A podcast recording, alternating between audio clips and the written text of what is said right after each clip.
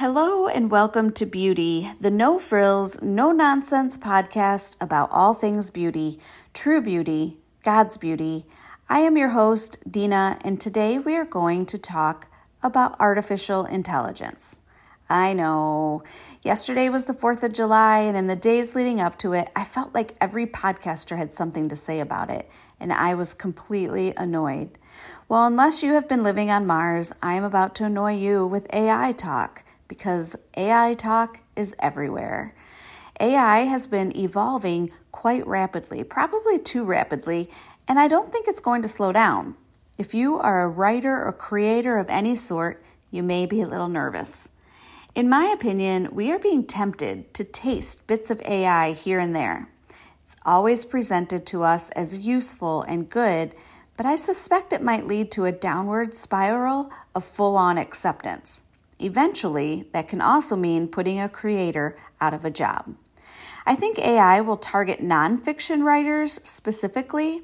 Of course, it can't write about a personal experience, but if you're working in your passion and skill set, you could easily be bumped by this technology. There is no doubt this is a battle for our mind, and our mind starts with our heart. Proverbs 4:23 encourages us with these words: Guard your heart above all else, for it determines the course of your life. What does all of this have to do with AI? I'm glad you asked. We need to keep our focus on God and not the fancy technology. We have to tend to our heart and not be led astray. To be very clear, I am not declaring AI evil. We use AI when we drive to unfamiliar places. We use AI when we search the internet for information when we use programs to help us with spelling or idea generation, we're being a little bit lazy, but we're also employing AI technology. I am simply saying we need to be careful.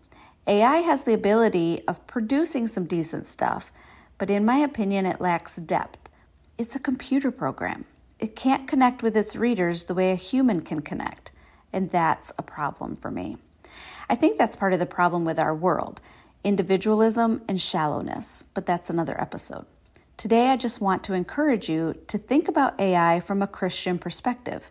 It can be a useful tool, but it cannot replace a human, and I think that needs to be a consideration in how we choose to use it. I can't help but think about the Tower of Babel in Genesis 11. This story takes place after the flood.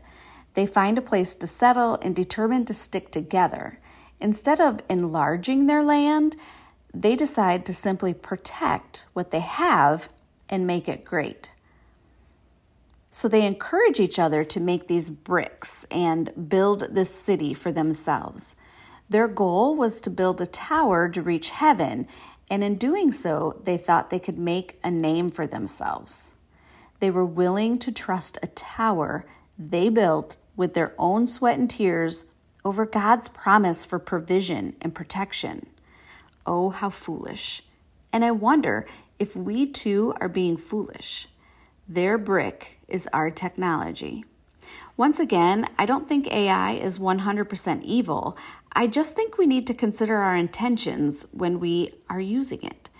As a kid, whenever I had a problem, my mom would say, God gave you a brain, she didn't solve the problem for me or give me the answers that I wanted to hear. She encouraged me to use my own brain to figure things out. She taught me to ask questions and seek truth. Whether I couldn't find my shoes or I needed to work through a particular issue, I was forced to think. And I believe it would be wise for us to do the same with the advances of AI. God gave us a brain. It's a beautiful thing when we use it. Do you have any concerns with the use of AI technology? Let me know in the comments.